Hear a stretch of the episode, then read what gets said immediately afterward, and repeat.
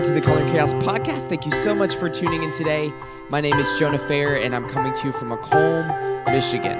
It's such an honor that you are here, whether you are watching or listening. But regardless of wherever today finds you, of how you are partaking in this podcast, there's a color in the chaos when instead of leaning into the chaos through our own strength, we lean into our Creator, Savior, Sustainer every bit of the process. So, no matter where today finds you, there is color in the chaos when instead of leaning into the chaos through our own strength or our own ability or our own understanding, we lean into the chaos with a heart of humility, saying, Lord, I want to know you more that we have a creator, savior, sustainer that can produce a color even out of the most dark chaos of our life.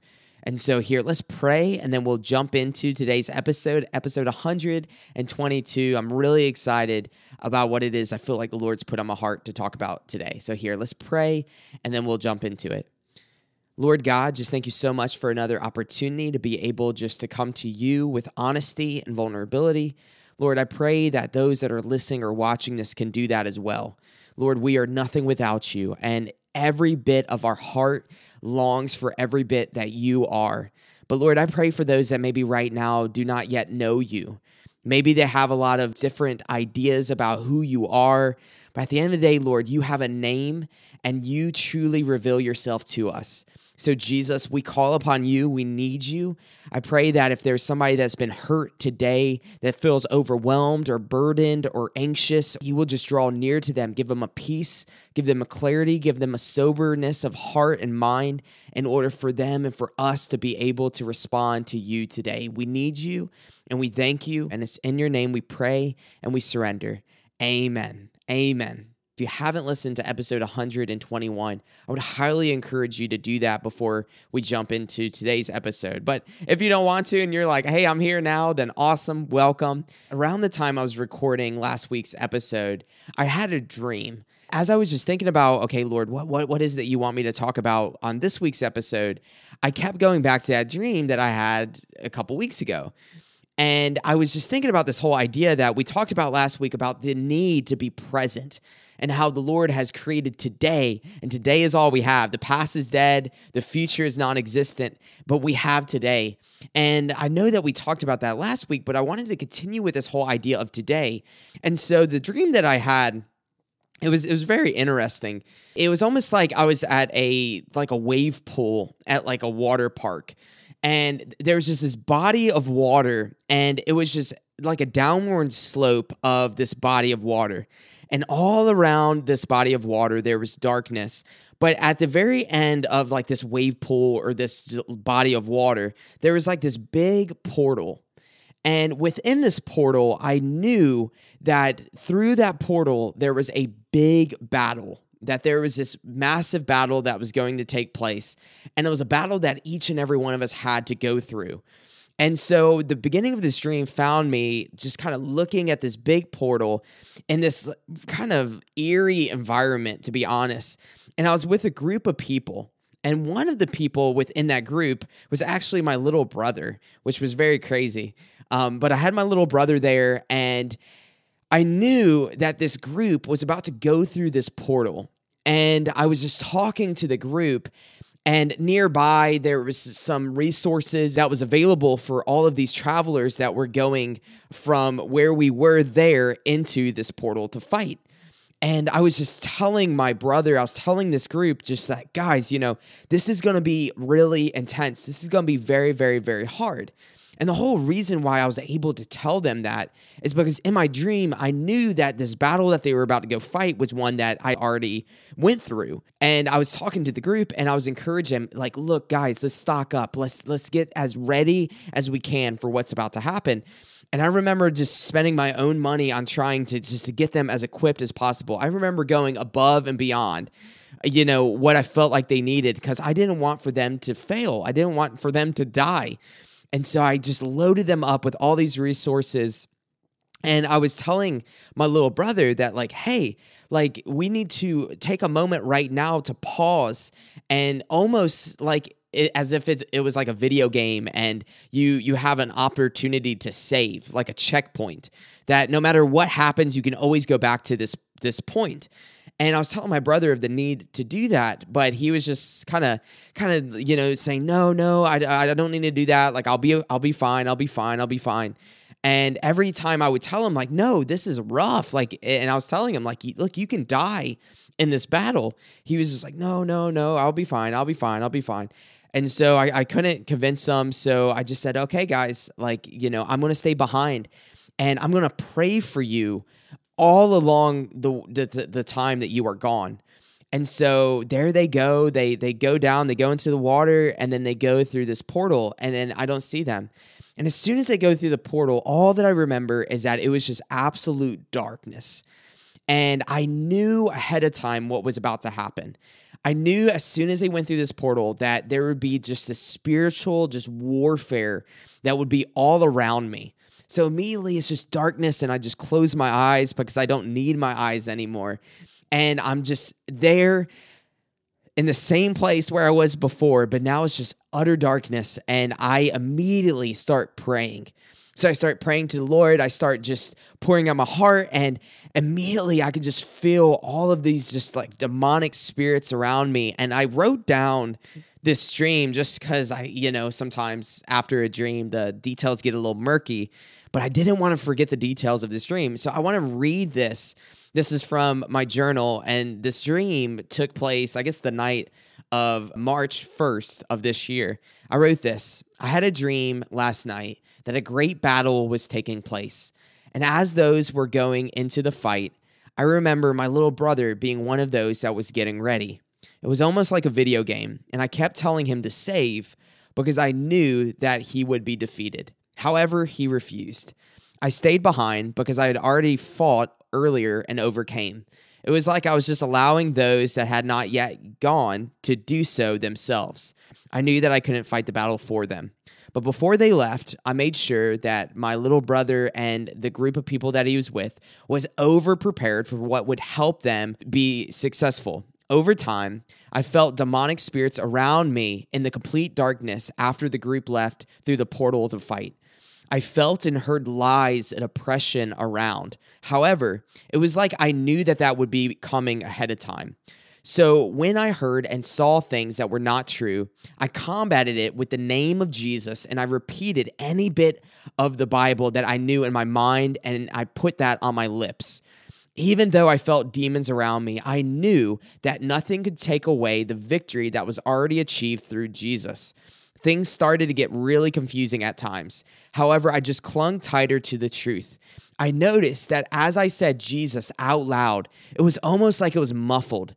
But even though I could hardly hear the word Jesus come out from my mouth, I just said it louder and louder and louder and louder. And through it all, even though it was hard to hear it outside, inside, nothing can dull the volume. Eventually, I realized that I was dreaming, so I forced myself awake and I immediately reached for my phone to put on music that declared the name of Jesus. I couldn't help but feel that the same war that was around me in my dream was taking place as I awoke. As the music played, I reminded myself of the truth. The tingly feeling and fog that I was feeling started to lift from me. I also went on Facebook and I saw a post from an hour earlier from a fellow follower of Jesus saying that she also was praying and asking for prayer from a restless night. It was comforting knowing that I was not alone in the fight. Jesus, you are our God. I am yours. Thank you for winning the war. Thank you for the security and the confidence that you give that nothing around us can rob. May we know the truth so that we don't succumb to the lies that want to blind us from this eternal security and truth. Through every dream of demonic attack, the only thing that rebukes the overwhelming darkness is your name. Jesus, the only thing that rebukes the overwhelming darkness is you.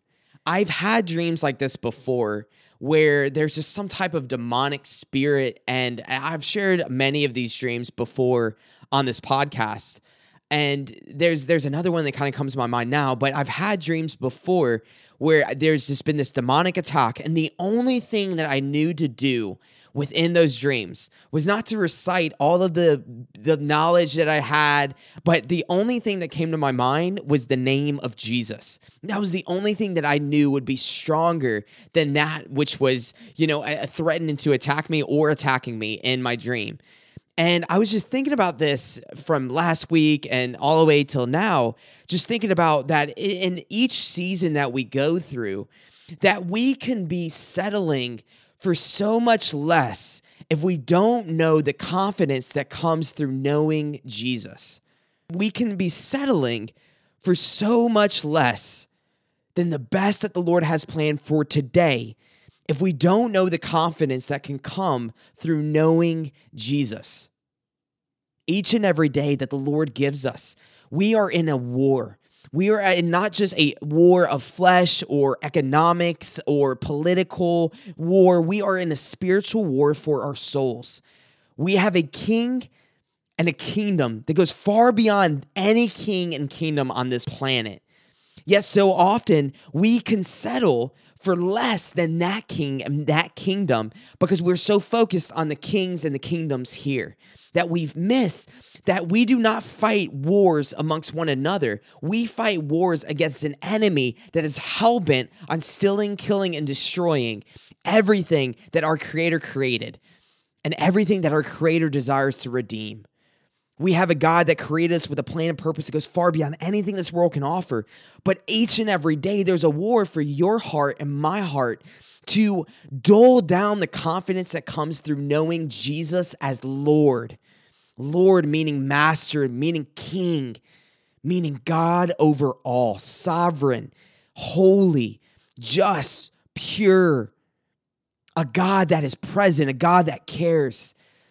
Again, a God that can do immeasurably more than all that we can ever ask or imagine. And we know that through Ephesians 3:20, but we know everything that has to be known about Jesus through his word. And I was just thinking about that word confidence, confidence, confidence. What if we went into each and every day with a confidence, not through our own strength, not through our own ability, not through our own giftings, but what if we spent each and every day with a confidence through the Holy Spirit of God that comes to us when we surrender our lives to Jesus? What if we knew the confidence that we can have in Jesus that overcomes all of the darkness, that overcomes all of the chaos? Through all of the darkness, there is a creator that has created not only us, but created a way for us to know him and be reconciled back to him through Jesus. In John chapter 1, John is writing and he says, In the beginning was the Word, and the Word was God, and the Word was with God. Then he goes on later, he says that the Word became flesh and dwelt among us. The Word of God that became flesh and dwelt and lived among us is Jesus. Jesus is the Word of God made flesh. And that same Word of God that spoke everything into existence, that gives us the very air that we breathe, that gives us the, the, the very heartbeat that we have in our chest that same God, that same word that speaks life into existence, became flesh, lived a life that we couldn't live, died the death that we deserve, and through him, we overcome death and sin and decay. We overcome the enemy that wants to still kill and destroy, as Jesus says in John chapter 10, verse 10, that our God has created us for a life that is abundant. But we have an enemy that wants to still kill and destroy that abundant life, and for us to settle on the shallow and the meaningless and the temporary.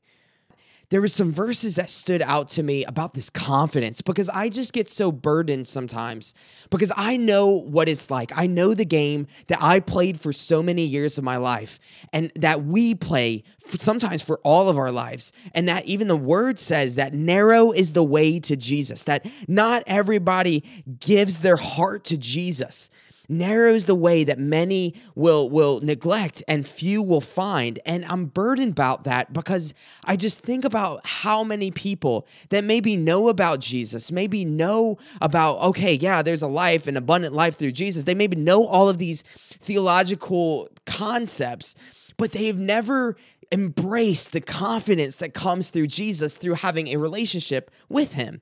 And I'm just burdened by that. And a verse that stands out to me is First John chapter 4 verse 4. And this is what John says in First John 4 verse 4. But you belong to God, my dear children. You have already won a victory over those who claim that Jesus is not Lord because the spirit who lives in you is greater than the spirit who lives in the world.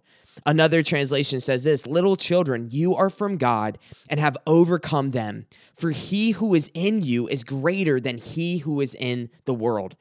John is talking about through Jesus, we have a confidence that no matter what lies of the enemy, no matter what evilness and brokenness uh, that the enemy wants to afflict upon us physically, mentally, emotionally, spiritually, no matter what the schemes of the enemy is, we have a God that is greater than anything that the enemy can do, anything that people can do or say. And again, there's this confidence in saying that my identity is found in Jesus. My strength is found in Jesus. In that dream, when there was that war taking place, I didn't resort to any other ways to fight the enemy besides the name of Jesus.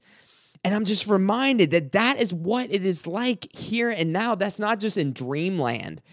That each and every day we respond to the lies and the attacks of the enemy of God the enemy of a king and a kingdom that goes far beyond all of this. We respond to the enemy not through our own wisdom or our, own understanding or our own plans or whatever. We respond to the enemy through the name and the declaration of Jesus.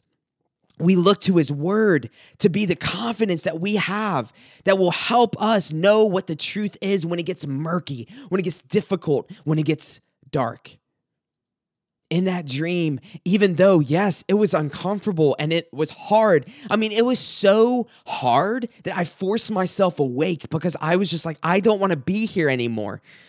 And as I woke up, I still sensed that I was in that war. It wasn't just in my dream. And I immediately just reached like I was like a little kid, just desperate for something to to to to help.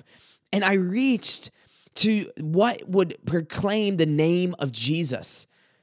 And there was even a confidence that washed over me by knowing that I was not alone in the fight as I talked about through this this journal entry, just you know, I, I you know, like many of us, when we are kind of restless, we kind of just open up our phones, and and I was just on Facebook, and I just saw a post from a from a woman that I haven't talked to in a long, long time, but she was just saying, "Hey guys, like I've I've been having a restless night tonight. Is there anything I could be praying for?" And it just reminded me that we as people are not alone in this spiritual war. But God gives us community through those who know Him. And through community with the church, with the body of Christ, we are able to be encouraged and reminded of the confidence that we have in Jesus. So we can overcome all of this brokenness, not through our own strength, but through Jesus, who is greater than anything on this planet. I also think about this verse in Hebrews 4, verse 16. And it says this in the NLT. It says, Let us come boldly through the throne of our gracious God. There we will receive his mercy, and we will find grace to help us when we need it the most. I'm going to repeat that again. I'm going to read it from the ESV this time. Let us with confidence draw near to the throne of grace, that we may receive mercy and find grace in our time of need. And the verse right before this in Hebrews 4, verse 15, it says this For we do not have a high priest who is unable to sympathize with our weakness, but we have one who was tempted in every way that we were, yet he was without sin. And that is where the confidence that talked about in verse 16 comes from. We can go boldly to our God through Jesus, who overcame anything that we may feel like can overcome us. I also think about verses such as Ephesians 3:12 which says this, in him in Jesus and through faith in him we may enter God's presence with boldness and confidence. Or Hebrews 3 6, but Christ is faithful as the Son over God's house, and we are in his house if we hold firmly to our confidence and the hope of which we boast. There's so many verses that again go to this whole idea of confidence. For instance, Romans 8, verse 15 through 17. And this is what it says For you have not received the spirit of bondage again to fear, but you have received the spirit of adoption, where we can cry out, Abba, Father. And then verse 16, the Spirit Himself testifies with our spirit that we are God's children. Again, I am just very burdened just these last couple weeks for those that maybe are listening or watching this right now, and you don't have that confidence that could be found in Jesus. And one of the ways that we don't have that confidence in Jesus is because we don't know what he promises through his word. We don't know who he is through his word. We don't know what the promises are. Heavy hearts, so often we fall for the lies of the demonic attacks of the enemy because we don't know that there's a confidence that can be found through Jesus. Jesus is not just a religion, he's not just a concept to be adhered to, but he is the King of Kings, the Lord of Lords, and we can have a relationship and a confidence directly with him through a heart that cries out, saying, Lord, my life, my heart is yours. And even if you have not yet surrendered your life to Jesus, all it takes is what Jesus says it takes just a mustard seed of faith of just saying, Lord, help me. I want to believe in you. I want to know you. There's so many times in the scripture where our God promises, Look, if you draw near to me, I will draw near to you. And he even says, Look, when you don't draw near to me, I still draw near to you. I think about Psalms 139, verse 23, 24, where David cries out to God. He says, Search me, oh God, know my heart. Test me, know my anxious thoughts, see if there's any offensive way in me, and lead me in your way everlasting. Within that psalm, I'm always reminded that God, we can come to you and invite you into this messy process of where we're at. I also think about Jeremiah 29 13, where God tells Jeremiah, Look, if you seek me with all of your heart, you will find me. May we not fight this war against the princes and principalities of the demonic kingdom through our own strength, our own knowledge. But may we use the word of God against the same enemy that is hell bent to spread lies that go against the very word that speaks everything into existence and the very word of God that saves us, Jesus. I attended this conference recently, and at this conference, uh, actually, this last weekend, it, it, was a women's conference, which was really interesting because there was no men there. But the person that was leading this conference reached out to me and she asked me to help do tech at this conference. And I was just like, okay, cool. You know, this would be kind of neat, you know, be a part of like a conference that normally I would never have been invited to, but I have this opportunity to be a part of this conference. And there was some many, many, many speakers that spoke at this conference. It was it was streamed through the internet. There's two speakers that stood out to me. The first speaker is Christine Caine. Uh, she's uh, she's a follower of Christ, and and she was just having a conversation about just the bigger picture about the King and the kingdom that goes far beyond all of this. And the second person that stood out to me that I recorded to share with you today is Francis Chan. He's a former pastor uh, from a church out in uh, the west side of the United States, and he felt the Lord uh, during his time as pastor. He felt the Lord put on his heart a a burden to not just pastor here in the United States, but to go overseas, specifically to China, in, in one of the most hostile places on the planet. And I wanted to share these two talks with you. And as I share these two talks with you, there's going to be a lot of information that is shared through these two talks. So I just want to encourage you no matter where you're at today, no matter where you're at in your walk with Jesus, just for these moments that we have together through these two talks, may we just let our guard down. May we just respond. May we have a heart of humility saying, Lord, help me. Help me, help me, help me. I want to know you more. I want to have this confidence that Jonah talks about. I want to have the confidence that can come through knowing you that your word promises. The conference name was If. If Gathering, and this is from this year, 2021. And so this is Christine Caine. And again, right after this will be Francis Chan.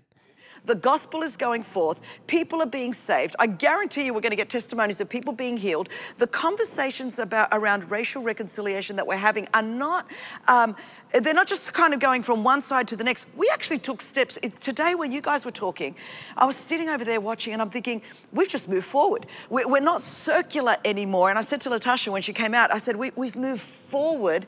It's like there is this sense that we all want to move forward together. We want the gospel to go together. So if you've got eyes to see and ears to hear, and the Holy Spirit is so present, we are living in a revival. This is like, we don't need to go back to the book of Acts because we're, we're living between the two advents of Christ. We've had a resurrected Jesus and he's coming again.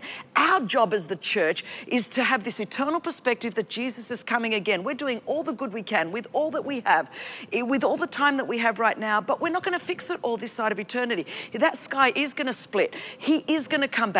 There will be a new heaven and there will be a new earth. And because I'm urgent about that, that makes makes me want to fight for racial reconciliation more than ever. That wants me to help uh, work to rescue the victims of human trafficking, like the work IJM's doing, to help all of the work that is happening. It doesn't make me um, pull back. It makes me want to do more. It wants me to get the gospel and the Bible translated so that everybody hears it because we could be guys, you're watching this right now. We could be the first generation in modern church history that could usher in the second coming of Jesus Christ. What we are here to do, that is our job profile. I don't care if you think I'm a stay at home mother, um, you know, I'm a homeschooler, I'm a corporate CEO. When you're at dinner tonight, you tell everyone, when they say, What do you do? Go, I am personally responsible for the evangelization of planet Earth before the second coming of Jesus Christ. That is our job profile. That is what we are on the earth to do. And right now, we are doing doing it to hundreds of thousands, what will become millions of people in one session, every stream of the church, every ethnicity, every race.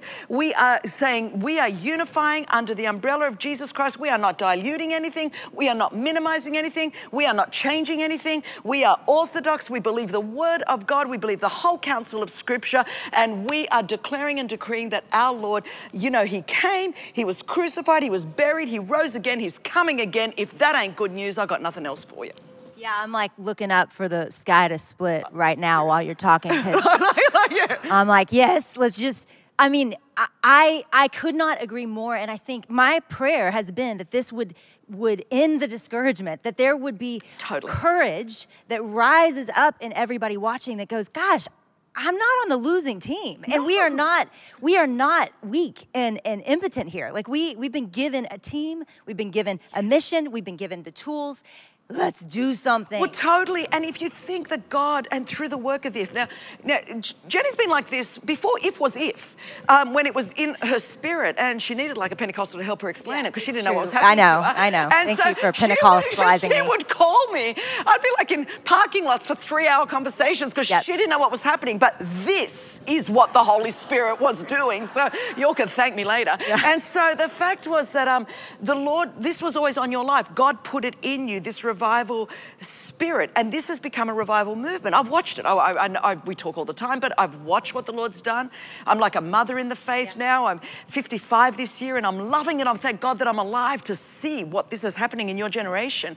And it's like the Lord has put the infrastructure in place. So, you know, our if locals, all the things that you set up where people are like things being online. God was doing all of this in preparation for a great end time harvest. When you look at it now, you go, we couldn't have made this stuff up. You could not have made this up. And so the infrastructure is in place. If locals are in place, uh, community is in place, even us having to be online this year in the way that we are, I think it's the Lord pushing it more to make sure that you're in community, to make sure that you find each other, to make sure that online we are all connected in the way we need to be because we are getting ready for the greatest end time harvest. I'm not just making this up. Read your Bible. It's in your Bible. Jesus cannot come back till the whole world is evangelized and and so ultimately, more than me living my best life, I need to be setting up this planet for the second coming of the Lord Jesus Christ. This is all about, and oh, sorry, I left you hanging. I don't, I'm not cool, everyone. I'm not cool, okay? I don't even know what that means. My kids tell me that. and so at the, at the, end of the day, um, it's harvest time.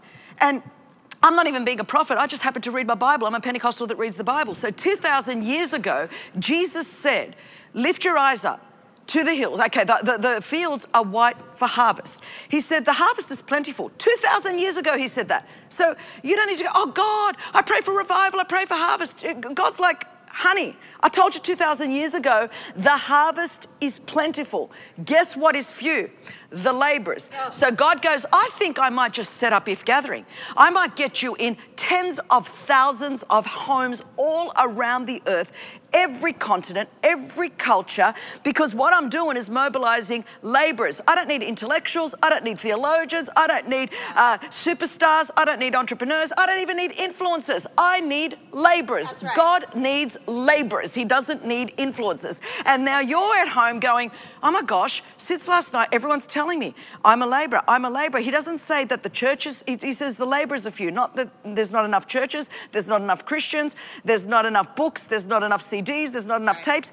There's enough of all of that. Right. What there isn't is laborers. So it's harvest time, and we got all these if girls all across the globe, every country, every continent, going, I can be a laborer. I don't need a degree to be a laborer. I don't need to know the Greek, Hebrew, or Aramaic to be a laborer. I just need to know Jesus. Christ, Jesus Christ crucified, buried, risen, and coming again. That is good news. So it's harvest time. Roll up your sleeves, girls. We are in harvest time and labor time. That's revival. I am watching something on the ground, and you know I've talked about yeah. this Gen Z. Yes. They're special. Very. Right now, a thousand girls said yes to host an event on college campuses. Come on. I yeah. know. And and they're just sitting there cute in their little room taking pictures. And and what I what I know is I've seen something on their lives where they are they are zealous and, and there's been, and I want to say this to, to all of you that are older because I think we've got to, part of this is we've got to labor to, to give this next generation yeah. this book. Oh yeah. Like we've got to be people that, you know, I grew up in Awanas and that many of them would say they've never had anybody disciple them. They've never memorized scripture. They've never learned this book, but they're zealous and they want to give their lives to Jesus. So talk about how we actually go build this into the next generation?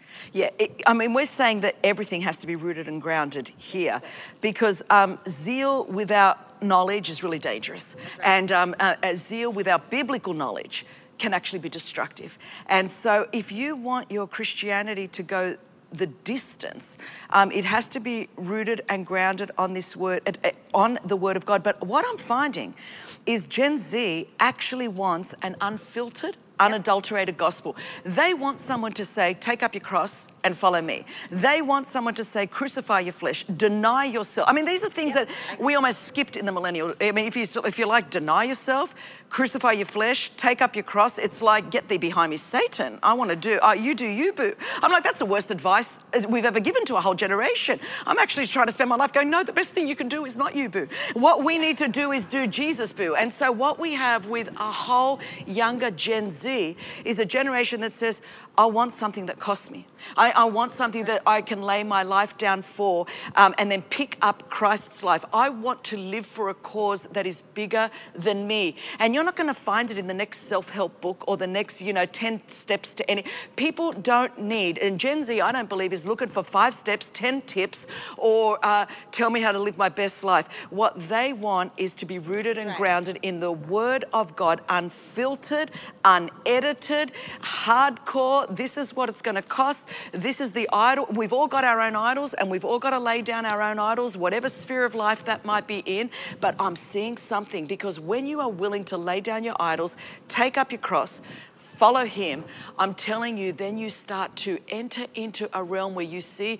And when I'm talking signs, wonders, and miracles, um, of course, I'm talking about the supernatural power of God, but I'm also talking about a supernatural ability to live a very natural life. And so you have a supernatural ability to walk in love, in joy, in peace, in kindness, to actually uh, deal with the racist stuff in your heart, the sexist stuff in your heart, the misogynistic stuff in your heart, to live in a world full of compassion, full of grace, full of mercy. So it has very natural application as well as believing God for the supernatural signs and wonders and miracles at the same time. But if this is not your foundation, and if you are not, the Bible says that the Lord even said to Joshua, listen, you can go in and you can have victory. And in our case, you know, we can possess our spiritual promised land. But if you do not read this book and be careful to do, so obedience is part of the deal here, do everything that is written in this book to do, then you will make your way prosperous. You will have great success if you do what the Word of God uh, says. What we want is the success of God without obedience to the Word of God. You are not going to have those things together. And you don't have to dilute this and you don't have to be apologetic for it. There's a whole lot, lots of us don't understand. But at the end of the day, um, in a sense, to me, this is half of what makes God God because there's so much I don't get and there's so much I don't like. But Jesus didn't say I have to like it all to follow him or I have to like it all to obey him. Jesus didn't even say I have to like him to obey him. We're so much in we want our boyfriend Jesus. There's some stuff that Jesus asked me to do that I don't even like. But in my obedience to him and the fact that he is King Jesus, I am not. He is God, I am not. That I have to lay down my life, my plan, my purpose, my will to him and his word. If I do that, then I believe we're going to see the revival we believe in God to see. I want to see that. Yet, I, there's no doubt there's some barriers to this. And there's barriers specifically, I, I want to speak to the West right now. I know there are so many different countries watching, but, but majority are in the West. And I think the East has a lot to teach us, as Yeah, we've talked about this whole time. You're seeing everything all over, and you've lived most of your life on the other side of the world. So, talk about what are we doing to get in the way? Yeah, I think we want to help God. We, we, we want to add Jesus to what we're doing. We don't want to drop everything and follow Jesus. And so that's the difference. Jesus said, drop your nets and follow when he called the disciples. They were not saying, like, uh, how long will I drop them for? How long am I going to follow you for? And where are we going exactly? And what about my 401k? Uh, if I drop these, like they didn't, uh, Jesus said, but there was something so compelling, there was something so magnetic, there was something so attractional about this call from Jesus that the Bible says immediately they dropped their nets and followed. We don't have a generation that's immediately dropping nets because we're not making it compelling enough. We're not making it costly enough. We're trying to dilute it to go fit Jesus in to what we've turned a Christian call into a Christian career. If you make this a career, then you're going to be always what's in it for me? How do I build my brand? How do I build my profile? How do I build my influence? How do I build my followers? And we are still so consumed with how many are following us that we don't care how many are not following Jesus. Right. So if we get to the point about if I'm consumed every day, how many are not following Jesus, then I will do, I'll become all things to all men. I will lay down whatever I need to lay down. I will need to be quiet when I need to be quiet. I will need to not say things. I will need at times to be overlooked. I will need, there are things that I'm just, I'm going to do for the sake of the gospel. But if Jesus is just something that I add to enhance my career, then there is, he's not the king of my life and he's not the lord of my life. He's an addition. So in the West, uh, you can turn your Christianity into a career. Where I come from, and in many of the countries that we work, you can't Yeah. turn it into a career because you're going to die. You're gonna to be beheaded. I remember Right. coming out of Qatar, and I'm just thinking, like, I remember, I, like, I think to this day, I'm the only person that's preached outdoors in Qatar. So there were 16,000 people, this outdoor stadium, and um, literally, Nick and I were on our knees before, and I'd already said goodbye to my girls, and I said, and I'd finished my will, and this was like just two years ago, just before the pandemic, and I went, well, at the time I was 53. I said, this is whether I believe this stuff or not. This is it. Do I really believe Jesus Christ is my King and Lord, and that if I die, I die? Like, this is it for proclaiming the gospel. And we were there with all, anyway, I, I won't go into all the details, but there was this thing, and I was on my knees, like praying my last prayer, like, and, and I hugged Nick, and I went, well, this could be it. But I knew, I thought, at least I believe this stuff. If people think, man, she is just a full on excited Pentecostal Fruit Loop, I believe it. I'm sincere. That's all I'm saying, man. I really believe this, and I would rather really. I've drunk the Kool Aid. Yeah. I've drunk the. Kool- This is not a career.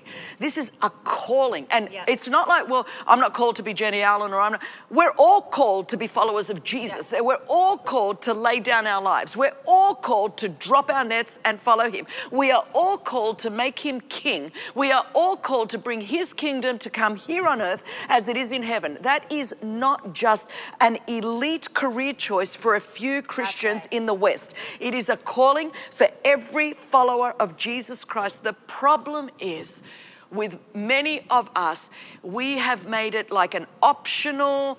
It's kind of like on my selection of spirituality. You know, some people are Buddhists, some people a little bit of yoga, some people a little bit of Jesus, a little bit of, and, and Jesus never gave us that option.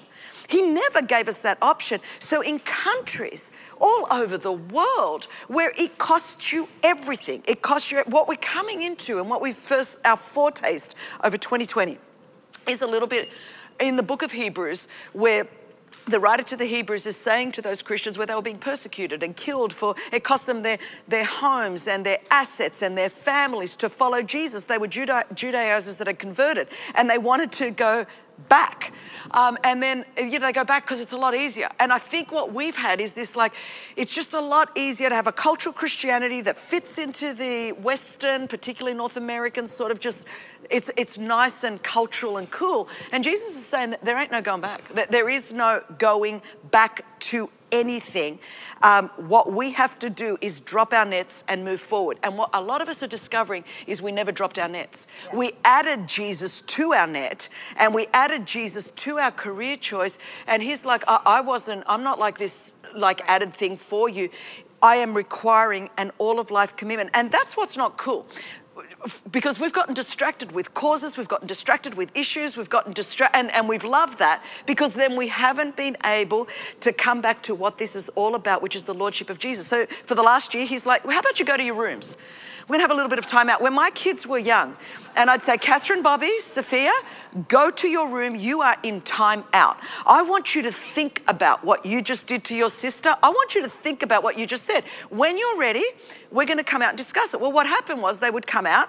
And, you know, especially one of my kids is particularly stubborn. So she'd be like, you know, no. I'll go, you go back to, I feel like what the Lord's done to us for the last is like, how about you go back to your room? You came out and you didn't think about it long and hard enough. And I feel like He's like, how about you go back to your room? And we've been in this spiritual time out where we've had a chance to really think about it. And I think eh, eh, that's why a lot of things were escalated, whether it was politically or racial injustice or with so many other injustices around the world and our own hearts and our own envy and our own greed and our own lust and all the things that we can hide when you're running, but they're, they're there. And God's like, have you all thought about it? Because you're all about to come out of time out and you're about to have the greatest revival you've ever seen in your generation. So if you can see it, you can feel it, you can hear it, you're going to be part of it. And if you can't, you're going to go back to what you think mm. is normal, but it, that no longer exists. That no longer exists because what we've all, the pain we've all felt is the new wineskin being stitched. It's very painful to be stitched. And we've been praying for the new wineskin and we've been praying for the new wine. And we're about to see it poured out like we have never seen it. I don't believe, I, don't, I believe not in the 2,000 years of church history. I believe even what's happening at this event is part of that. And God's like, oh, you, you haven't even seen the start of what I'm about to do with those of you that are willing to die daily, willing to take up your cross, willing to crucify your flesh, willing to pay the price of being marginalized because of your beliefs, because even um, with great love, with great mercy, with great compassion, we still have a very exclusive faith. Jesus Yeah. said, I am the way, not our way. I am the truth, not our truth. I am the life, not our life. No one, and in Greek, Hebrew, and Aramaic, no one is no one comes to the Father but by me. That message in our current culture Yeah. is considered extremely bigoted and exclusive. Forget all the other stuff. I'm just talking about pure gospel. Right. Jesus Christ came from heaven to earth, died on a cross, buried, was risen, and is coming back. That alone, and is the only way to God, is extremely exclusive and it's going to marginalize you, period. Forget all the other stuff. You can be as contemporary and cool, culturally relevant as you think you need to be to be accepted by the world, but the linchpin of our faith is a resurrected Jewish man that's coming back again. And we're saying there's no other way to God but through him. It's the best news on the planet, but in some circles, that's going to exclude you. So you've got to face it as a Christian. Yeah. You got to face it. It's going to cost to follow Jesus, particularly in the West, particularly. But our brothers and sisters, when I was in Qatar, when I was in those countries, and I saw what it cost them to follow Jesus, when I was with 500 leaders of the underground church, and um, they were 125 leaders from each of the major four streams, and they said, Christine, we, we invited you because we want you to teach us how to reach the next generation. Because when we had revival in China, it was predominantly in the villages with uneducated uh, people, because of course the communists wouldn't let them be educated. And we, we um, the Holy Spirit saved us and the holy spirit would tell us where to go and where to meet and when the police were going to be and where not to go so christine um, what has happened with urbanization and industrialization we we've moved to the cities, Shanghai, Beijing, and a younger generation has grown up and they don't think the Holy Spirit's cool. And they look at the West and the clothing and the technology and the influences, and they love all of that. And so they think that Jesus is irrelevant. They think the Holy Spirit is irrelevant. So, Christine, could you help us? That's what they invited me to reach um, Gen Z. And we were in a particular part of Asia and in this hidden hotel. And then this is what they said to me, Jennie, and this could be the way to end it. They said to me, because um, Christine, could you tell us, because you have this ability to connect with young people. And um, the only, we were never taught leadership, Christine. The only thing we were ever taught was, um, was how to witness to the prison guard on the way to our execution. and I just froze. And I, I, like I asked my interpret, my translator to repeat. And they said the only thing we learned was how to tell our prison guard about Jesus, Jesus and the love of Jesus on the way to our execution. I just froze right where I was. I literally, right where I was, I got down on my knees and I said to them, I go, I don't really know why I'm here. But, but I need you to know I'm not here to teach you anything. Whatever it is that you've got going on, whatever this revival fire, whatever is going to enable you to talk to your prison guard about Jesus while they're going to kill you, because you're bearing the name of Jesus, whatever that is, that's what I want. I want that fire in my life. That's what I, that's what I want to take back to America or the world. I go, that's what I want. And I remember they laid hands on me. And this is all before the pandemic. And something so fundamentally shifted in me that I thought, you know what? I, I, have got nothing cool to give anyone. Yeah. But we need Holy Ghost yes. fire. We need yes. this passion and this fire that says, people can think whatever they're going to think. Right. I, I, love people. I want reconciliation in the world. I want. I, I, want, I would like people to like me generally, you know. I, I love, um, I, but you know, but nevertheless, not my will but thine. Even Jesus, before he, he, he finished his work on the cross, before he even got on, he said, God, I don't want to do this.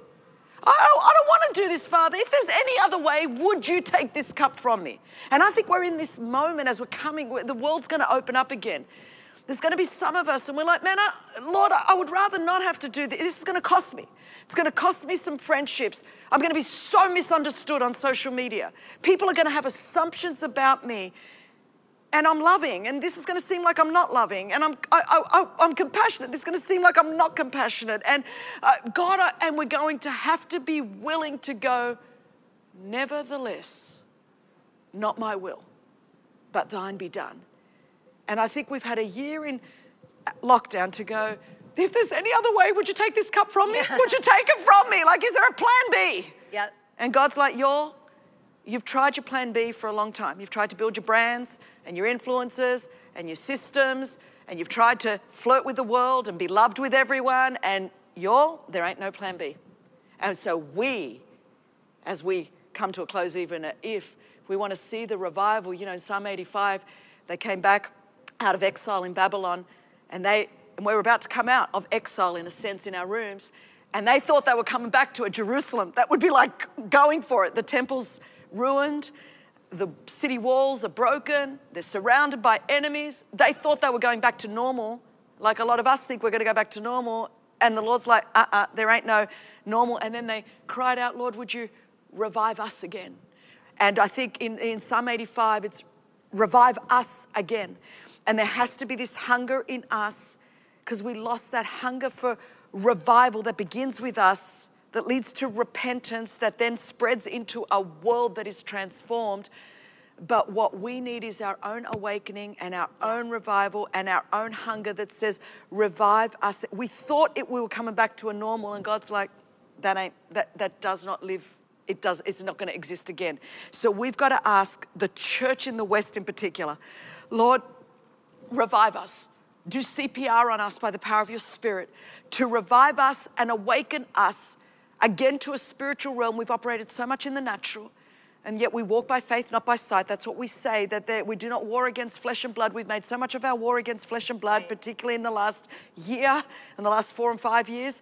And we've forgotten that there is this spiritual realm and we need this come back to life where the psalmist said, Revive us again. And there was a, a revivalist called Gypsy Smith out of England. And um, he was having this huge revival. Everywhere he went, the crowds got bigger. People got saved, and the Lord did amazing things. The Lord saved people, He healed people, reconciled people, all the things that should happen with revival. It affects every aspect of our life and our very natural life. And the media all came to him. He was in New York. And all the media came to him and said, Why are people coming? It was in the 1800s. Why are people coming to these meetings? Why are people getting saved? And uh, what is the secret to this? And if I end with this, this is what it would be. And he pulled out a piece of chalk. I, I wish I had a piece. And, um, and he, he said, This is what you'll need to do. You know, he, he had a piece of chalk. He said, Go home and go into your bedroom and lock the door. He said, When you lock the door, get out a piece of chalk or a pen or something. And he said, Draw a circle around you as you're kneeled on the floor. And then put the chalk down and look up to heaven and start praying for revival for your nation Start praying for revival for your city. Pray for revival and say, God, I ask you to send revival. And I ask, Lord, that the revival starts in this circle. Yes. And if every one of us, all across this globe, metaphorically speaking, drew a circle around us, and when God, would you start revival with me in this circle right here, right now? 100 days from now, yeah. I couldn't even begin to express what we would see across this earth. It's an exciting time over there, but we, we got to keep them in prayer because it's also a very scary time and very violent time right now. I'm going to show all my cards here and, and tell you why you're a hero to me because I do think spiritual heroes are needed today. And I think the reason that your ministry has always spoken to me is that you've disregarded everything America has to offer. They've thrown it all at you and you keep walking away mm. from it. And and there's a reason. There's something that God planted in you that that's clear that you you don't want to miss the main thing. And and I want you to describe if you can just that war and that tension of of getting caught up in in the wrong thing and, and what you see specifically. And I mean, I want you to be bold here because there's a lot of people listening and all over the world. There's people um, probably in the place, places that you've visited and, and hope to minister to. But there's also a lot of Americans and there's a lot of people in the West. And, and I want you to, to say the hard thing. I want you to talk about that internal turmoil you feel right now about American Christianity and, and where we might be off and, and taking it in the wrong direction.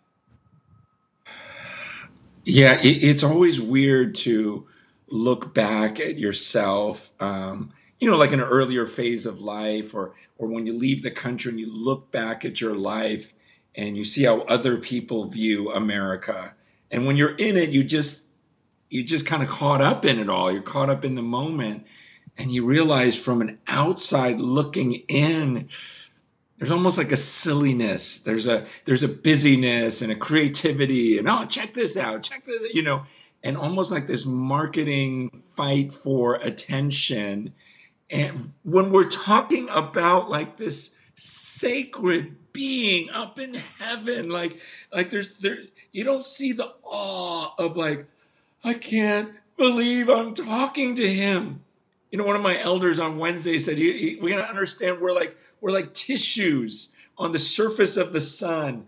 Like like it's going to take a miracle to come into His presence and not be consumed.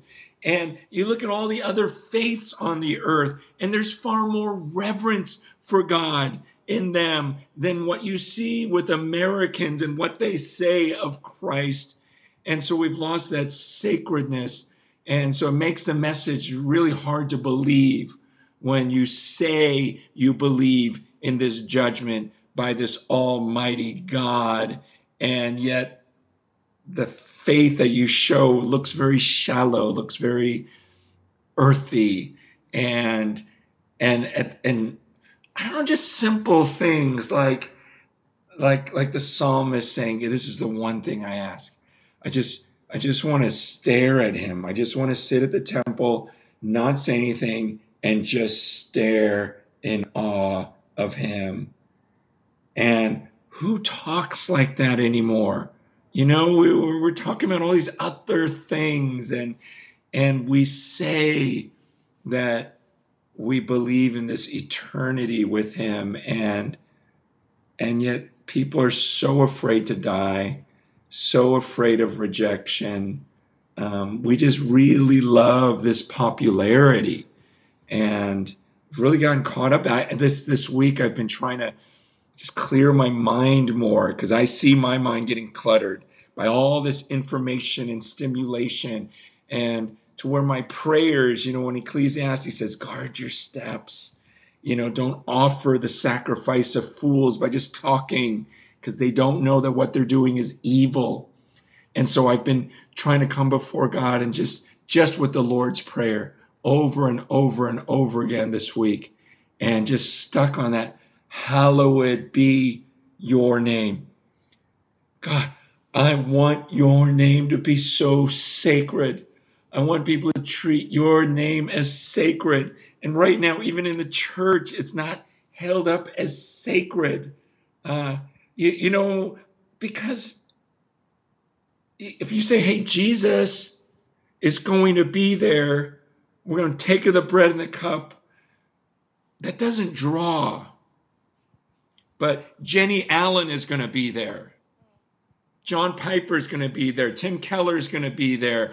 Oh, oh, Francis Chan's going to be there. It's like, oh no, no, no, God, this is hallowed. It has to be your name. How how do we do this? And I've just been thinking, God, you know, John the Baptist, I must, I must, I must decrease.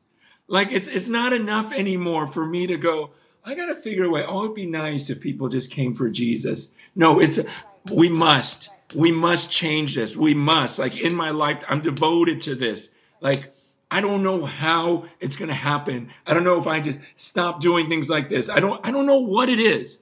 Like I'll do anything to to have his name lifted up and sacred again.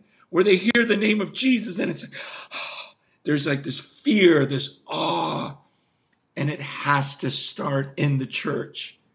It has to and then it spreads. That's what, what makes us want to go to other places is so that other people would have this awe over the name of Jesus. And so I'm realizing even for me, like I need to have that. Otherwise I'll go to other countries and I'll export the same casual idea of Jesus, my buddy, you know, rather than, hey, I'm going to tell you about someone that even when I say his name, it just sends chills through my body because his name is sacred. You know, and to say those, you know, to, to share that to those who've never heard of him. Like that's, that's what I want to do.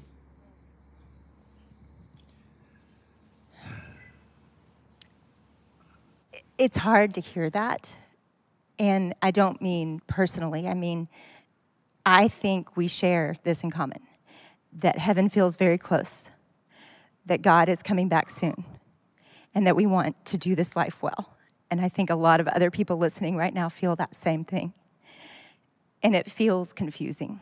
It feels like, what is, okay, I mean, okay, everybody listening right now to this, I promise you, is thinking the same thing I am. Like, I'm in.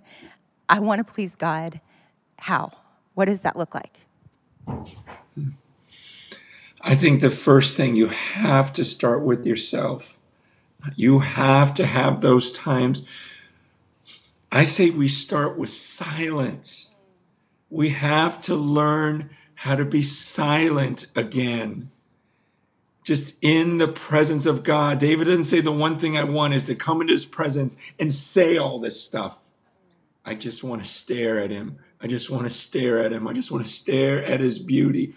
We, we need to, you know, like First Peter says, the end of all things is at hand. Therefore, be self controlled. He talks about uh, self controlled and sober minded for the sake of your prayers. We've got to get our minds sober again so that when we try to be quiet in the presence of God, there's not a million things running through our heads, you know, diverting us. That's what I was noticing in my life. Oh no, I'm getting that way again. I'm getting that way again. You know, so so you didn't want to run, I take off the earbuds or whatever. I just want to think about God, meditate on God, have nothing else, no noise so that I can truly be in awe thinking about him on his throne in all of his glory with all of the angels and just go, Our Father who is in heaven, hallowed be your name. Man, and just praying that over and over, not, not, not in an empty way, but in a deeper way every time. See, we think maturity is, oh, let me say it in a more creative way. No, no, no, no. No, the mature, mature worshipers can come before God with just holy, holy, holy, and say it over and over again, day and night, and never stop saying it and mean it more each time and have a greater thrill of being in his presence. So I would say, and be in awe of him and and and to get a pocket of people because our, our faith is not just me and God. It is our Father who art in heaven. And, and to get pockets of people to just be in awe of him and be able to sit in silence and not to be constantly stimulated by all this outside noise, but your own spirits within you are just getting deeper and deeper and more connected with God. To think, man, I was, we were created in the image of the Trinity. We were created in this image where we could be one with God, just like Father, Son, Holy Spirit are one. And Jesus says, I want to be one with you uh, and the Father, the Son will make our home with you, will live in you. The Spirit Himself will abide in you. And that needs to just be this awesome rush to us again. And it needs to be a regular practice in our life so that when we're in awe, when we talk about Him to other people, they can see it. They can see the reverence and they can hear it in our voices. I hear hope in you. I, I don't hear despair. Mm-hmm. I, I think Yeah. I hear excitement that, that God is moving and we get to participate. And you've seen that in a powerful way around the world. I want to talk about illuminations because that's something that's going to come out mm. throughout the next two days. And we're both so passionate about the ministry of illuminations. But talk about what your passion is to see the ends of the earth have the word of God and the gospel. Yeah, I, I mean, Jennie, everything I've been sharing right now is like my time in the Word of God brings me to these convictions, gives me so much life, but it's because I have this. It's because look at this and I meditate on this and I try to think, what if I didn't have access to this? Like, that's insane. I mean, I started reading this when I was like 12 or 13. So I've been reading this for 40 years and and meditating on it and it's shaped my entire life.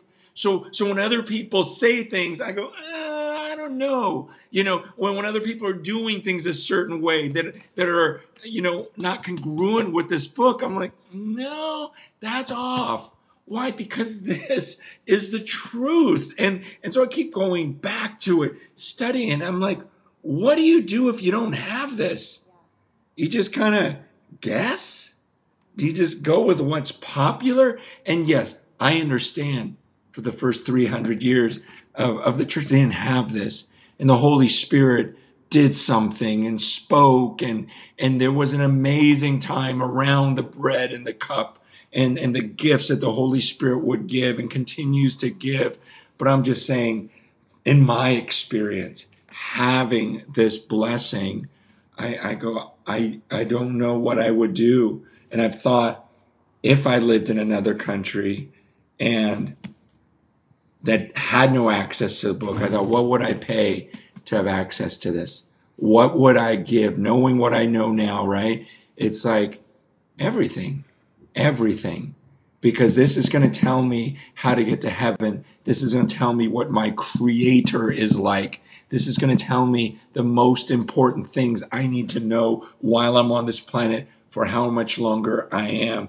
And so when Illuminations, uh, you know, really pulled together the different Bible translating organizations and said, let's get this book everywhere. There's like, okay, I love this. How, how, do we do it? Where, where, do we where do we go? I think we all did. We all felt that way. And what their vision was was to bring every single translation organization together. This is just a banner ministry that brought them all together and said, in 13 years, we think we can reach mm-hmm. the ends of the earth. Y'all, this is like revelation stuff because Revelation says that before Jesus comes back, every tongue and every tribe will praise him. And so the fact that we are going to be alive potentially in a generation that saw every tongue and every tribe get the word of God in their language, it just it blows our minds. It's incredible, and we are for it. So, before we go, we're going to talk more about it tomorrow. You can check it out um, at the website that that is below.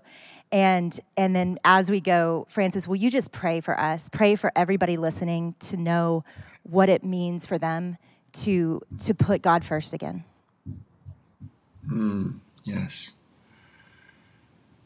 Oh God, our Father, who art in heaven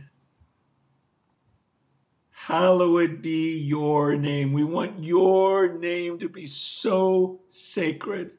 God, right now we would love for you, the King, your kingdom come. Your will be done on earth as it is in heaven. God, in heaven, everyone bows to you. No one's trying to make a name for themselves. God, we want that on earth as it is in heaven. There's no divisions up there. They all just bow before you. We want the church on earth to be like that. Thy will be done on earth as it is in heaven. Give us, everyone who's listening to us, this day our daily bread. There is no way we will survive even the rest of this prayer without you sustaining our life. We need you this day. Give us this day our daily bread and forgive us, Lord. Forgive everyone listening for all of these secrets, all of the thoughts, all of the junk, Lord, in our lives as we forgive those who've sinned against us, who've offended us all the trespasses, Lord, all those who've trespassed against us, and lead us not into temptation, God. This world has so much temptation.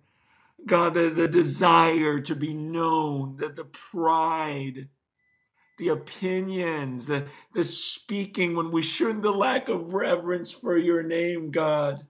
Lead us not into laziness, all of these temptations, but deliver us. Deliver everyone who's listening from evil. God, we can't resist the sin by our own power. Deliver us from evil.